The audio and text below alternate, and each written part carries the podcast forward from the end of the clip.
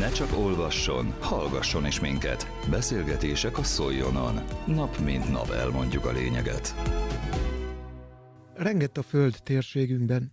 Süle Bálint az Ötvös Lóránt Kutatási Hálózat Földfizikai és űrtudományi kutatóintézet Kövesligeti Radó Szeizmológiai Obszervatórium szeizmológusa a jászkunságot is érintő szarvasi földrengésekről is beszélt szerkesztőségünknek. A szakember arra a kérdésre is válaszolt, mit tehetünk, ha megmozdul a föld. A riporter Pakai Népusztai Nóra. Ugye Turkevén volt hétvégén egy négyes erősségű rengés, és e kapcsán merültek fel olyan kérdések, hogy mennyire jellemző a jászkunságban, volt-e korábban, illetve még ami így felmerült, hogy ez a négyes erősségű, ez mennyire erős, vagy hogyan lehet elképzelni, milyen sugarú kilométeres körben lehet érzékelni, mit érzékelnek az emberek, és mit tehetnek, ha ilyet érzékelnek. Az epicentrumok azok leginkább Szarvastól délkeletre, Örménykút Örménykút uh-huh. Mhm. legközelebb.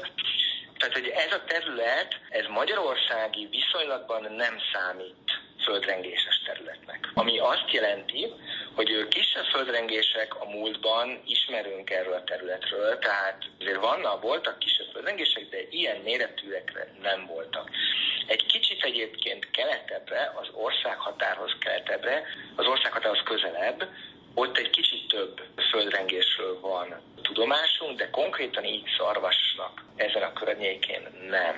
Kicsit távolodva ettől a területtől, ahol több földrengés volt, ugye Kecskemét közelében, tudom, hogy ez már